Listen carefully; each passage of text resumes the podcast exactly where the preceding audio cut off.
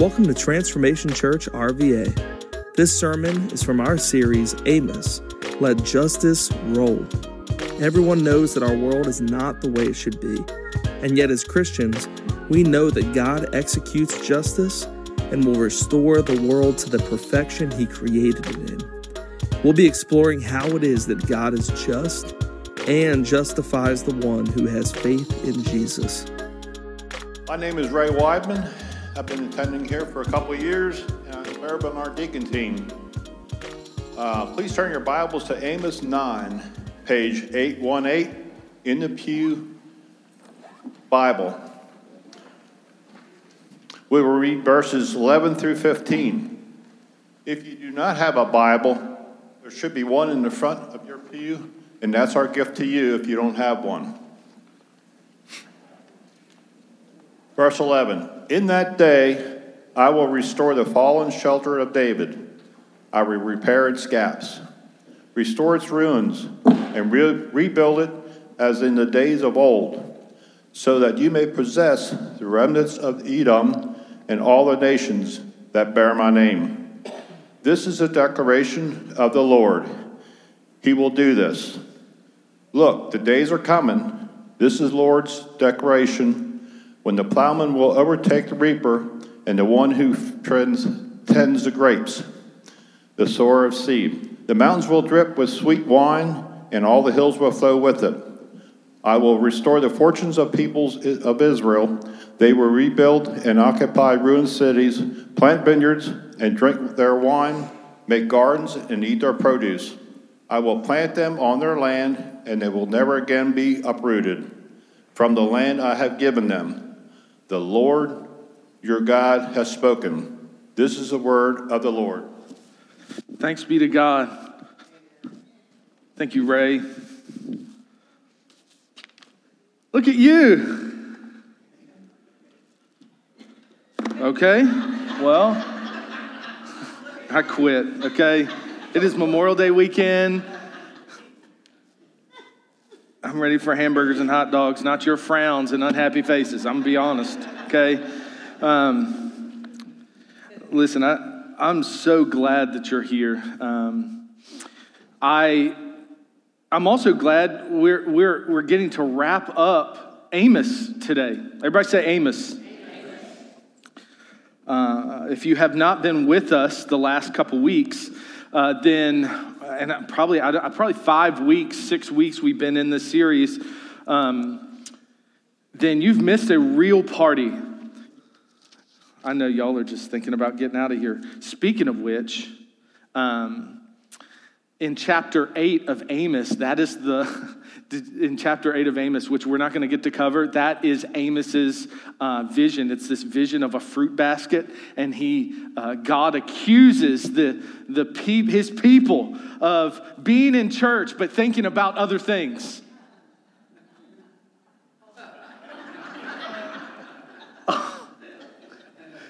You're guilty. That's not as funny as I thought it was going to be. Don't do that again. Okay. Um, but I want to get us caught up. So uh, let me, can I give you a sneak peek? Anybody like looking behind the curtain? Okay. Yes. Story. When I was a kid, we grew up in a single wide trailer out in Charles City County. Do you know where Charles City is? Okay. So this is where we grew up. And my parents uh, bought us gifts, and we would find them each year. We, it was our goal to find all the hidden stockpile of gifts for Christmas. Well, one year, this was very confusing. I don't know if they were hiding them somewhere else or this is just where they ended up. Well, we found them, and we found them in my parents' bathroom in the shower stall. The curtain was pulled. And so two thoughts went through my mind. How have my parents been taking showers? what is going on? And then the other thought was, I found all my presents. Well, my parents found out about that and got so upset. But this is a behind the curtain moment that you don't have to get in trouble for. So, uh, over the summer, we're going to be preaching on um, three sermon series. And the first one is going to start next week. And we're going to be preaching a sermon series on worship. What worship is, how do we prepare for worship? What is worship all about? Why do we worship? And it will be for three weeks, um, centered around uh, June 5th, 12th, and 19th. Now, I am going out of town uh, to the Southern Baptist annual meeting uh, in Anaheim, California. I've never been to California, a little nervous about it. Yeah, I am. I'm nervous. I just feel like I'm not going to fit in, you know? Have you ever felt like that family member that doesn't fit in at the reunions? That's how I feel like it's going to be in LA. I'm just going to be like, hey, guys, I'm here. Um, I'm too friendly for California, I feel like. I, I, I feel like I'm too friendly for Virginia. Like, I get mad at you. If you see me and you don't wave when, I, when we pass each other, we got issues. Um, and I feel like it's just going to be that on repeat in California. But so, Bill, uh, Elder Bill, is going to preach on the 5th. Um, uh, Ian is going to preach on the 12th, and Corey is going to preach on the 19th um, be centered around my trip because I'm not going to have any time um, over the course of those three weeks. Speaking of Corey, uh, Corey and Emily, Emily plays piano, and as you've noticed, the last nine months, Emily has grown. you know what that means?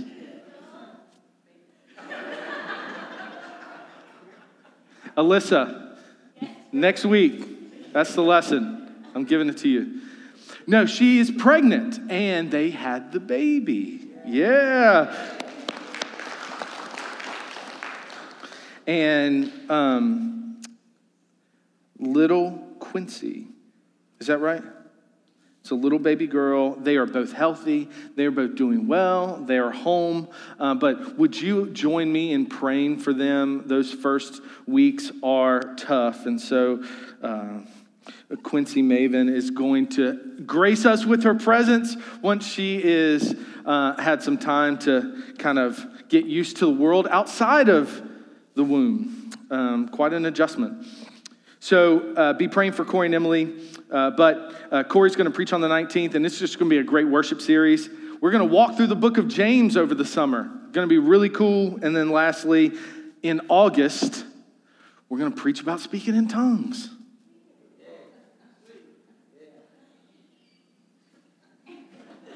No one's excited about that?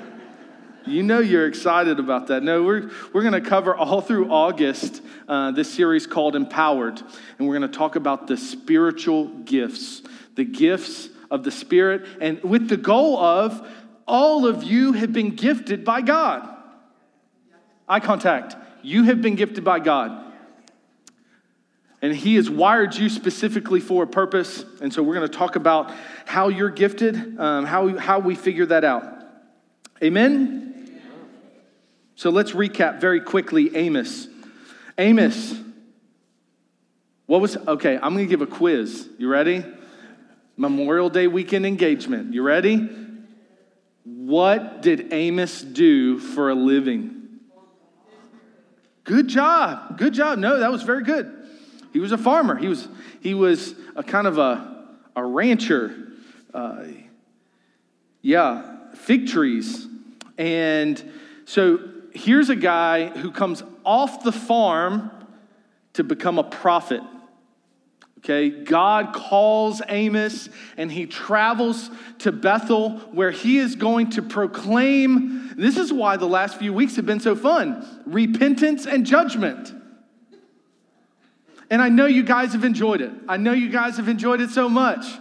You've enjoyed it so much that you've come to me and told me how much you appreciate repentance and judgment being preached for so many weeks in a row. Um, and this is one thing I love about the Lord. In today's culture, uh, we live in a culture that would say, You are perfect just the way you are. You know, You'll find all goodness and, and greatness right down deep in here. And what that causes in me is a conflict because I know what's in here. And you know what's in here. Nobody else sees it, but you know what's in here. And so the fact that God tells us the truth about ourselves is huge. I never, I never would want to be a part of, of something that, that where someone was perpetually lying to me about who I am and what my motivations are. God will speak the truth to us, and when He does, He calls us to repentance. He calls us to turn, and that's good news. Um, so we Amos calls people to repentance and judgment for several weeks. The first week, um, we talked about what is justice, that God is the only one with the authority to set the ethical standards in the world. We just talked about this. Um, what's right and what's wrong isn't in here. Okay?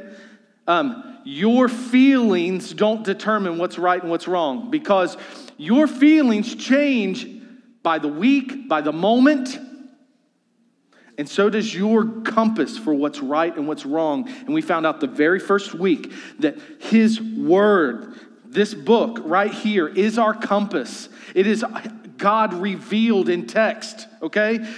This is my compass, not my own heart. Not my own heart. He is what tells me what's right and what's wrong.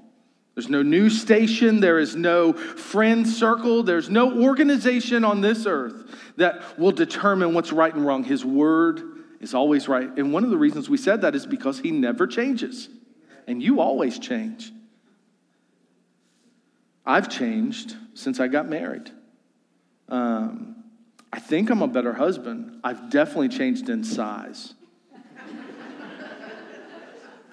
Things hurt different. Okay, true story. My wrist just started hurting yesterday. I don't know why. It just start. I just was walking. I was just walking, and, and my wrist just started hurting. I'm like, what's going on with my body?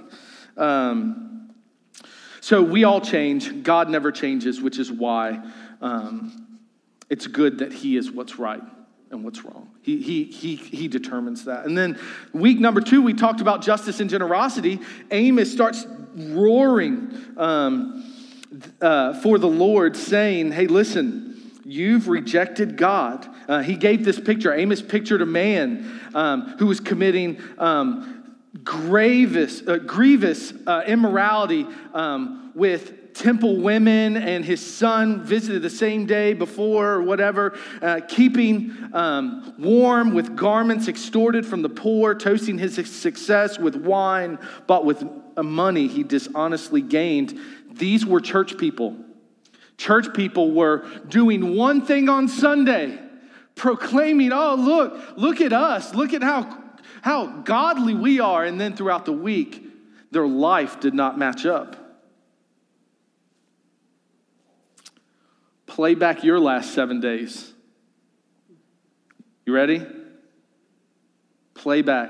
If you were watching Netflix, you would. Go ahead and hit the remote, rewind seven days, and then play it out quickly in your mind and say, Was I reflecting God's goodness and His justice in my life? In my interactions with my family and my friends? All of a sudden, you're a lot less perfect than you thought you were.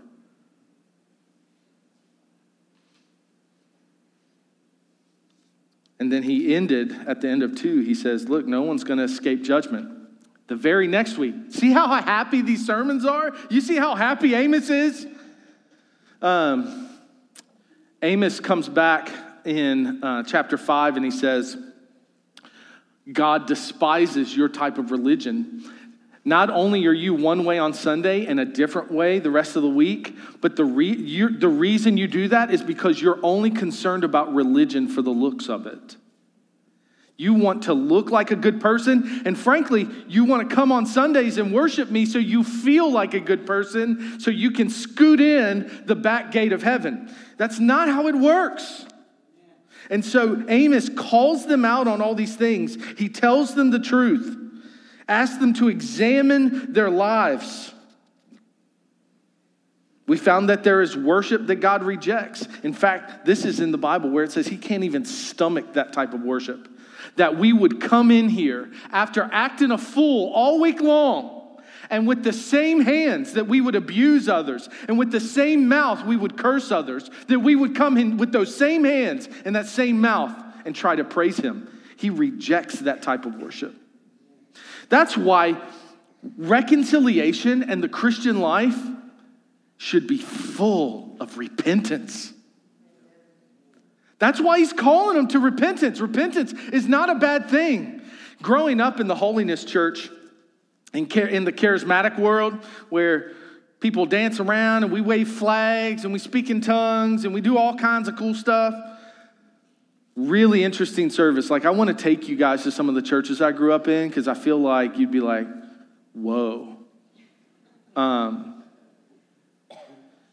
growing up in that in holiness environment, you would not respond to the altar sometimes because you were afraid of what other people might think Repentance was frowned upon, it was ugly. When repentance, in biblical terms, what you're repenting for absolutely is ugly, but repentance should be uh, embraced.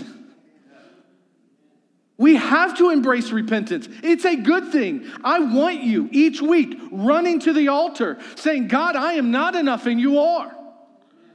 This is what Amos is calling them to. Stop pretending. Stop acting like you're enough and come to me and repent. Lean on me when you're not strong.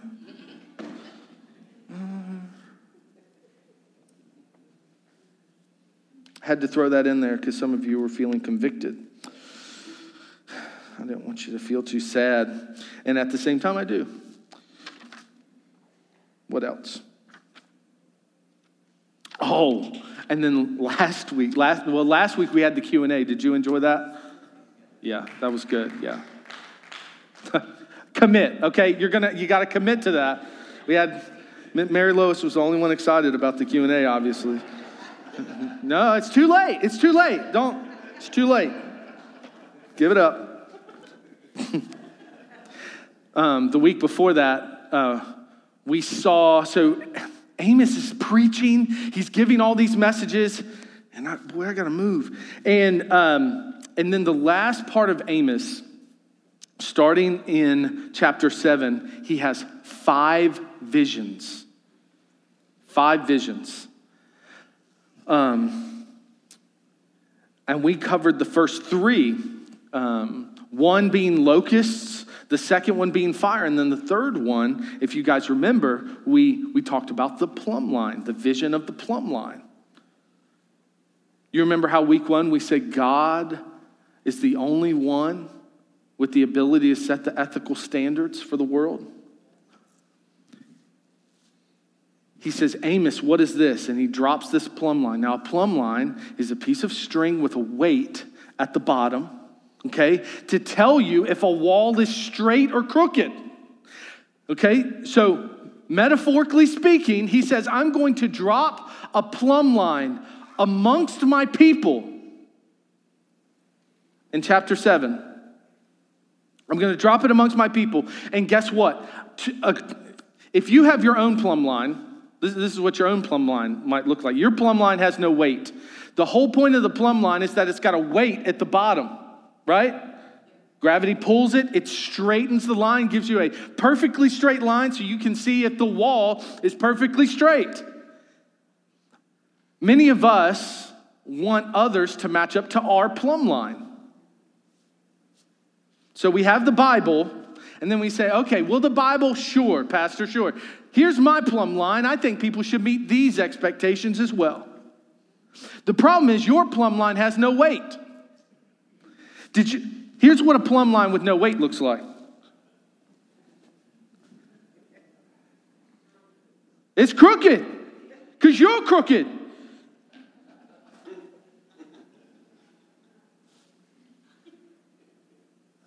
Maybe I need to be more clear. He says, I'm going to drop a plumb line amongst my people. And guess what? Everyone ends up being guilty on that.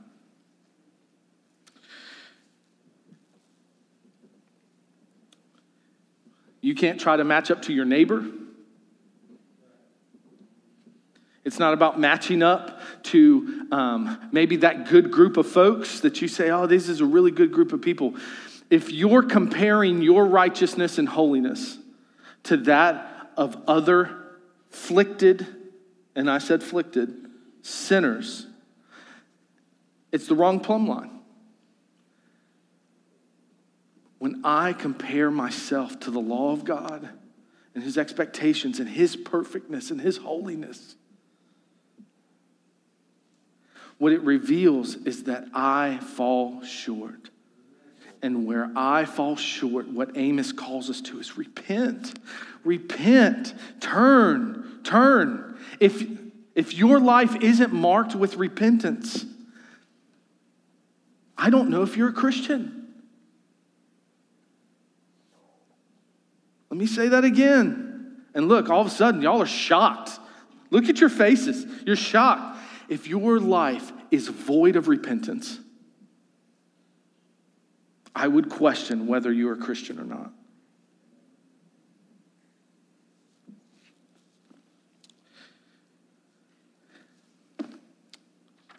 Let me move on because I got to finish the book today.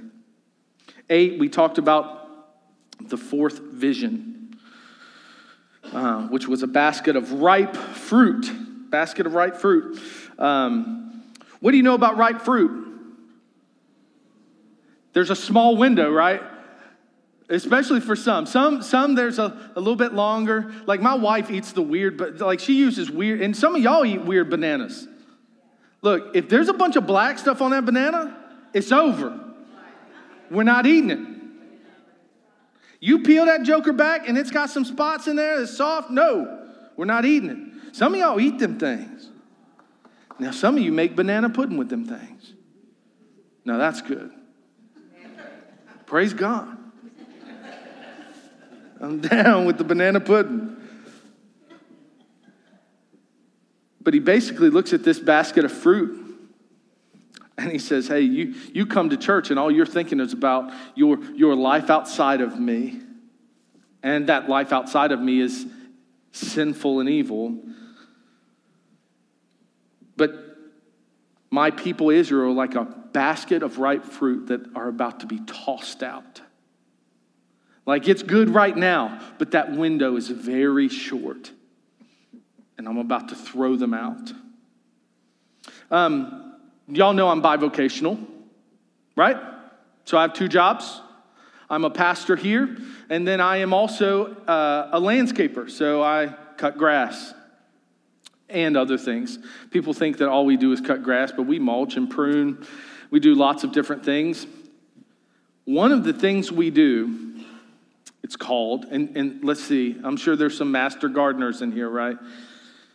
I love running into master gardeners, especially working for them, because they just stand and stare at you the whole time and critique everything you do.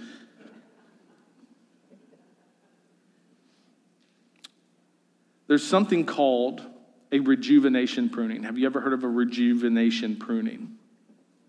All right, let me, let me describe the picture. You have a bush. This bush has become too big or too old or uh, it's starting to die in spots, right? It's that bush that you look at and you don't know what to do with anymore. Maybe it's been in its spot too long. And, and typically, when I show up to these houses and they're like, look at this bush, it's ugly, it's dying in spots. It's, it's, it's weird shaped. I don't know what to do with this bush. Do you have any of those bushes in your yard? Raise your hand. If you got, all right, call me this week. Just kidding. Get you on the calendar. Okay. Most of the time, your own, there, you have two options with a bush like that. You know what they are? Number one, remove it, start over. Go get another plant, go get something brand new, and we'll put it in its place. But for those who have an attachment to the shrub, because some of you have attachments to some shrubs, your option at that point is to do a rejuvenation pruning. And this is what a rejuvenation pruning is it is cutting it off at the base. Effectively, what some of you would say is killing it. But you cut it off at the base and you start over. You see what comes back from the roots. And after nine and a half chapters, eight and a half chapter, yeah, nine and a half, ten, nine, eight and a half, I don't know. This whole book takes a shift.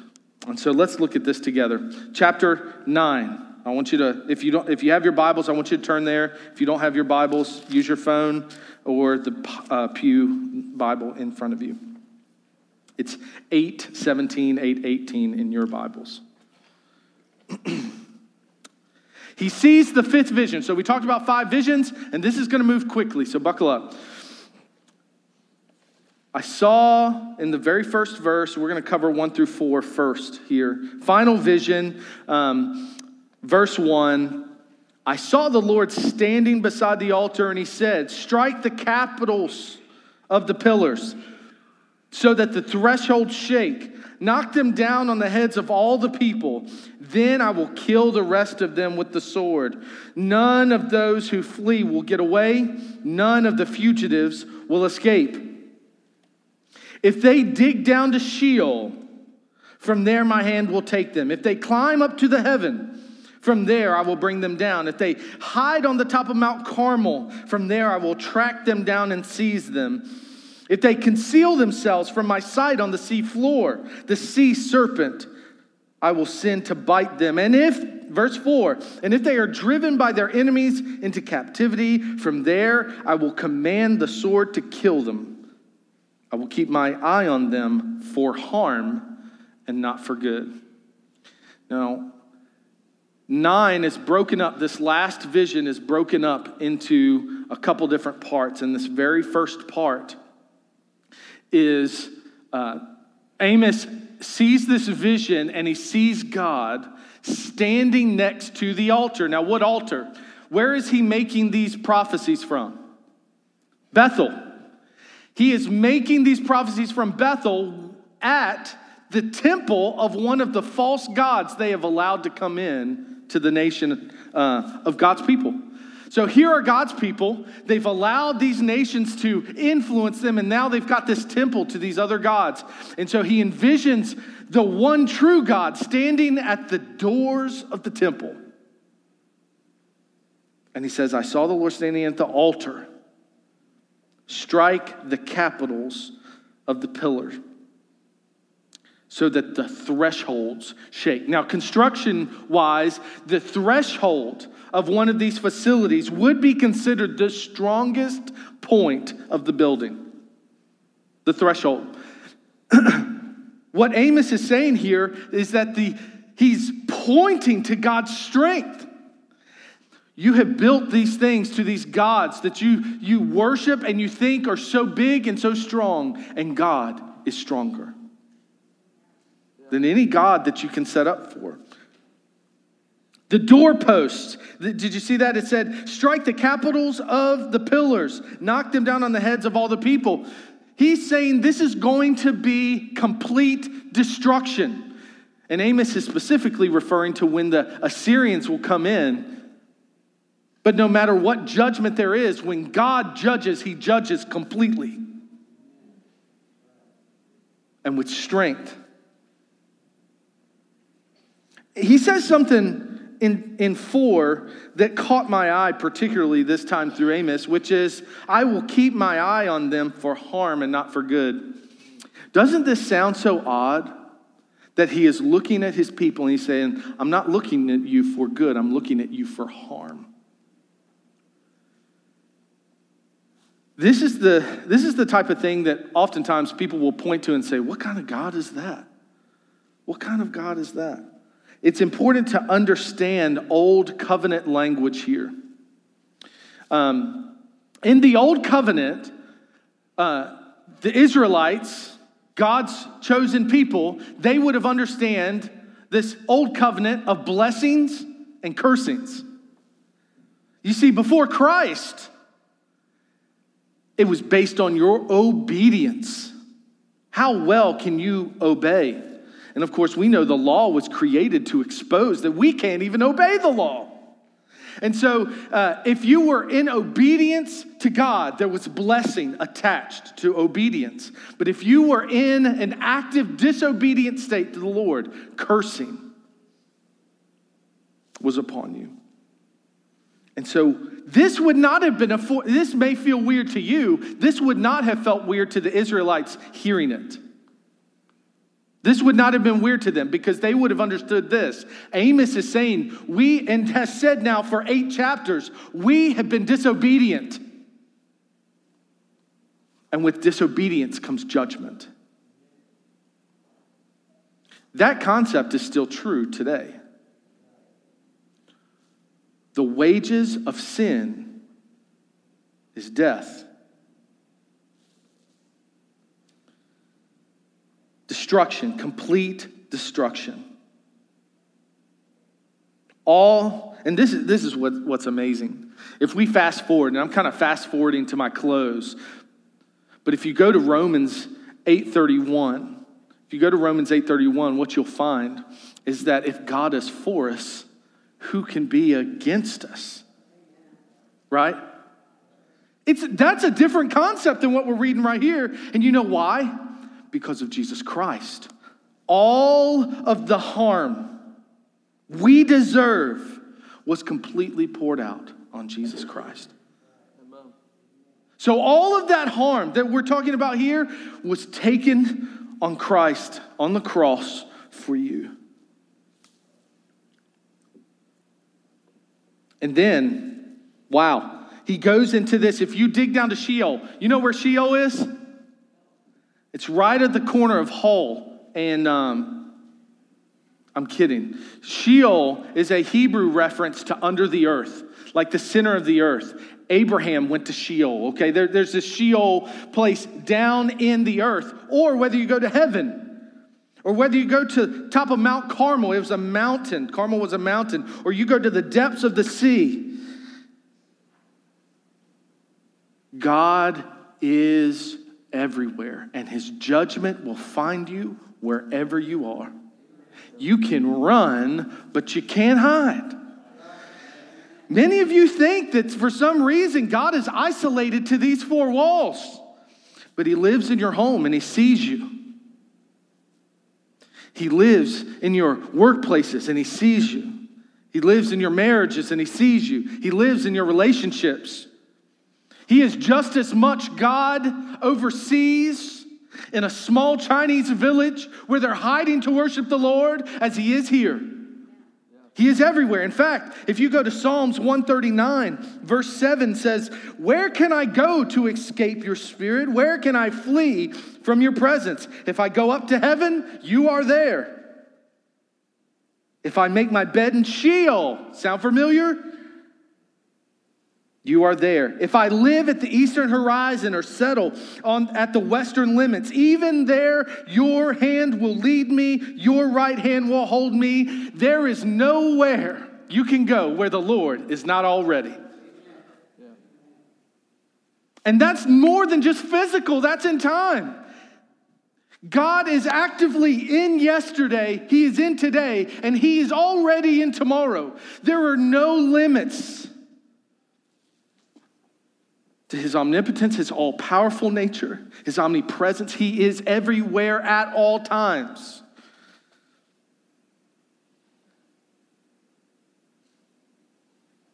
Whew, that's good. And let me tell you, that's a comfort. Now, it's a comfort for us in grace. Um, but there's coming a day and a time where the Lord will return and he will rightly judge and there's nowhere you can go to get away from it. I will do a funeral on Wednesday for one of my former students who lost his life to addiction. 24 years old. And at every funeral I do, people are confronted with one, that this life is temporal. but also that all of us, everyone in this room, everyone online today, you will meet God. This, there is no option. You will meet God. And I'm so thankful today that I know Jesus Christ.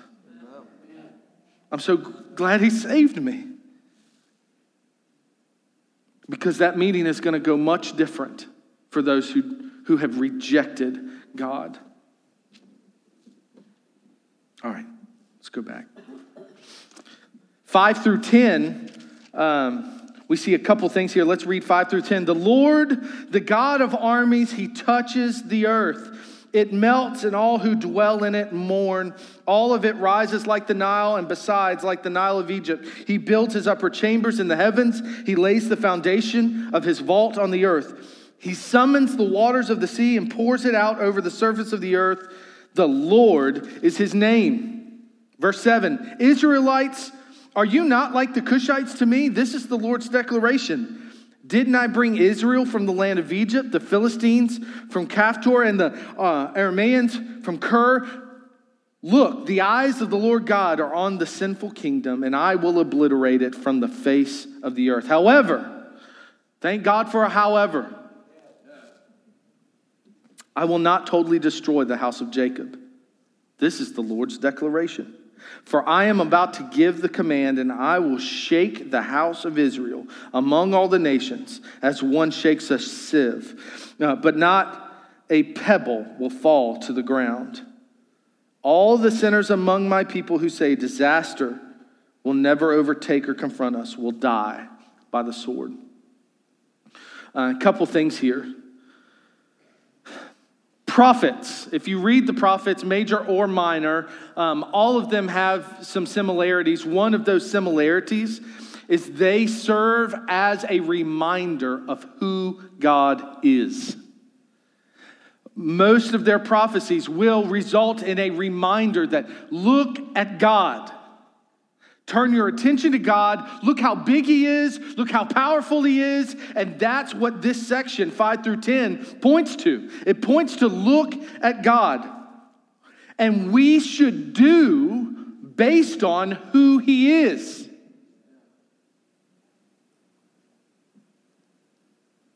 I think many of our lives, and I think this scripture would point to it, many of our lives reflect how much God we look at. What do you mean by that? I mean, the more you see of God, the more your life has to alter, the more your life has to change. We do based on who God is. This is. Um, uh, whether you read Obadiah, you can continue through the prophets. They point to who God is. And all through 5, 6, we see, look at God. He is everywhere at all times. He's powerful, He's big. Uh, the Lord is His name. Look at Him. Look at Him.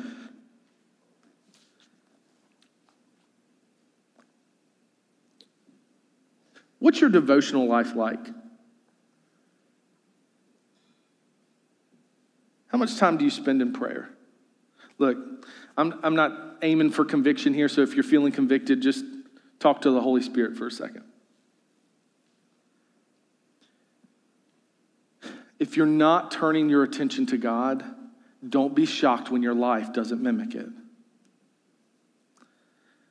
People come to me all the time and say, Carl, I just wish my life, I wish I was more tuned in to being God-like. I, I want to be a, a, a man or a woman of justice. I want my life to look this way, but you won't turn your eyes to Him. You won't turn your attention to Him. Your attention is squarely on yourself. Stop being confused why you don't look godly when you don't hang out with the Lord. One of the things I loved about the story of Moses going up to get the Ten Commandments is the Bible says his countenance changed.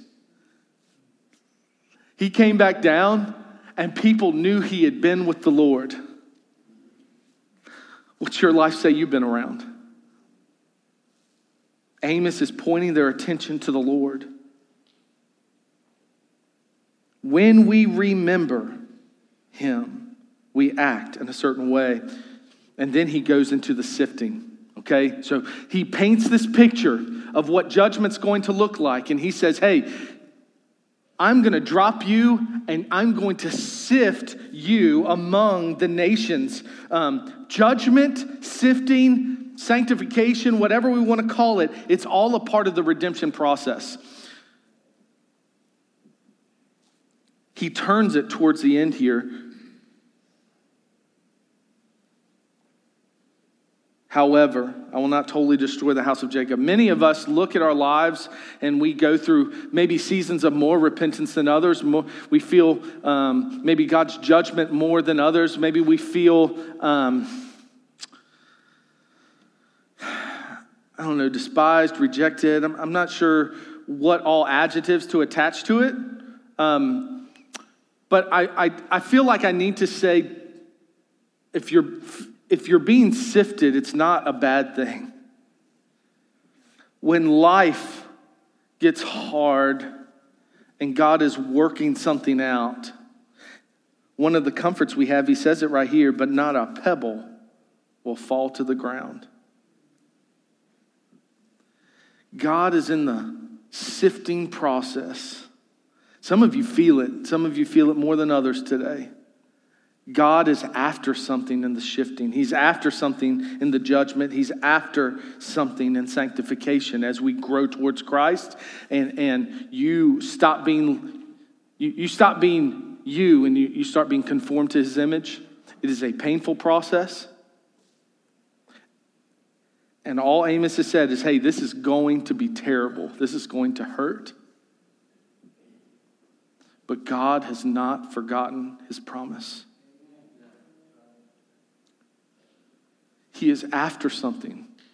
Many people look at these sifting seasons and these seasons where he is getting all the, the junk out. He's purifying, he's cleaning. And we say, oh, what a mean God. No, he is after something. He's doing something. And we cannot look at these seasons in any other way. It is a part of his redemption. And then we look at 11 through 15, and then we're going to close. In that day, I will restore the fallen shelter of David. I will repair its gaps, restore its ruins, and rebuild it as in the days of old, so that they may possess the remnant of Edom and all the nations that bear my name. This is the declaration of the Lord. He will, will, he will do this. Verse 13, look, the days are coming. This is the Lord's declaration when the plowman will overtake the reaper and the one who treads grapes, the sower of seed. The mountains will drip with sweet wine and the hills will flow with it. I will restore the fortunes of my people Israel. They will rebuild and occupy ruined cities, plant vineyards, drink their wine, make gardens, and eat their produce. I will plant them on their land, and they will never again be uprooted from the land I have given them. The Lord your God has spoken. If you underline in your Bible, if you highlight, I want you to underline that very last line. Number one, he says he's going to restore his people. He's going to restore his people. This, this thing takes like a 90. Have you ever? I watched Top Gun on Friday night. I watched Top Gun. And look, if you have not seen it, it is clean. There's not a bunch of like raunchy stuff in it. I would take kids to see it. It's amazing. I can't believe it came out of Hollywood. It's very good. But there were moments in the movie where you thought things were going to end in disaster and it just immediately took a turn. That is the book of Amos. The whole book is, is judgment, judgment, judgment. And then all of a sudden in 11, and really, I guess starting up a little north of that in 8, he says, But listen, I have not forgotten that you're my people. I have not forgotten my promise to you. And he says, I'm going to restore my people. This is a place of position. He's going to change our position from one of being cursed to one of being blessed. And, and don't read that as like, oh, here comes the dollars and cents, but read it as I will go from death to life. We read this book with the lens of the cross, right? We read it with the lens of the New Testament. And what we see him fulfill, not only is he going to make things right with Israel and restore them, he is after restoring all his people.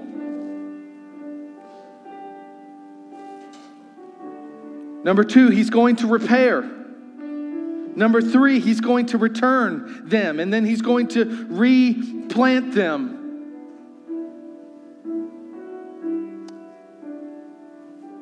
And look at how all this is rooted. I, I, I was going to spend more time there, but I think what I need you to understand is this right here. That very last line, I want you to look at it. I want you to read the words. The Lord, your God, has spoken. Notice, Lord is capitalized capital L, capital O, capital R, capital D. He is saying, the sovereign, all in control God. All of these promises for judgment and restoration are rooted in God and who He is that He is a God who is just, which means that uh, yes and amen to the good things and the pretty things, right? But also yes and amen to He sees injustices and He responds. But all of these promises, all of these prophecies are rooted in the Lord, the sovereign Lord, your God, very personal there wasn't a detachment here. Not only was he, the Lord, standing at Bethel where he was going to oversee the judgment, God was not detached from the judgment. He's also not detached from his people. Hear me today. We don't serve a God that stands back. We, we serve a God who's right up in it. He's right next to us in the judgment and in the restoration. He's with us. He has spoken. He has spoken. As I look, like Amos, as I look around the world and I see the brokenness I see all of the brokenness. I am so thankful today that his promise stands not in my own ability. His promise stands not because of, of me or, or my uh, record. His, his promises stand because of who he is, because of his faithfulness. And that we can have a peace. Why did Jesus come? He came to bring peace. He's the Prince of Peace. I have never, in my 34 years, felt like, man, there's some people who need some peace today than I do today. Watching 19 kids get murdered in a classroom. Watching as all these racially motivated shootings.